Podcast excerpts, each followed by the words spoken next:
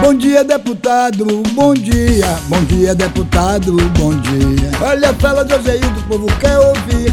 Qual a novidade que vem aí? Olá, bom dia! Hoje é terça-feira, 13 de julho de 2021 e você já sabe, dia de conversar com o nosso deputado federal, Joseildo Ramos.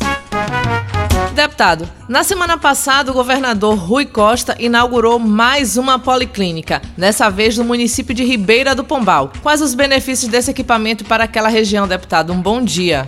Bom dia, Camila.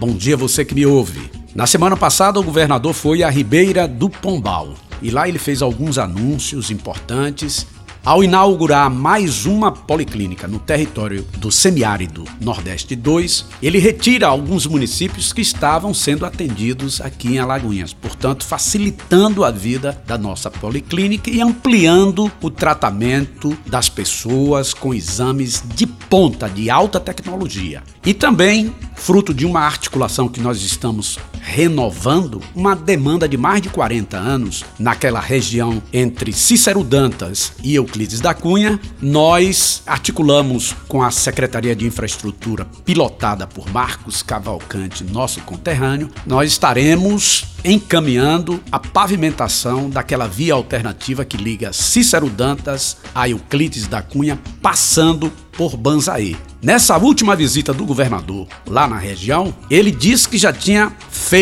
a elaboração, aliás, ele mandou fazer a elaboração do projeto está sendo conduzido para pavimentar o primeiro trecho de Cícero Dantas a Banzaí e nós estamos articulando a estrada toda. É mais uma peleja que nós temos para favorecer o desenvolvimento daquela região que tem projetos de energia eólica, fruticultura irrigada, portanto é um, uma fronteira de desenvolvimento no nosso semiárido. Uma outra demanda apresentada pelo seu mandato, deputado, e que o governador anunciou foram os equipamentos para o Hospital de Cícero Danta, é isso mesmo? A Prefeitura Municipal, através do Dr. Ricardo, que é o prefeito, juntamente com o nosso vereador Zé Domingos, foi apresentada uma, uma demanda, um rol de equipamentos, de implementos que foram solicitados da Secretaria de Estado da Saúde. E conversando com o secretário, ele liberou esse conjunto de equipamentos que vai melhorar o hospital que está sendo modernizado e ampliado pela Prefeitura de Cícero Dantas. Trazendo aqui para Lagoinhas, deputado, está prevista já as obras de recuperação e modernização do Centro de Cultura de Alagoinhas? Essa iniciativa é muito importante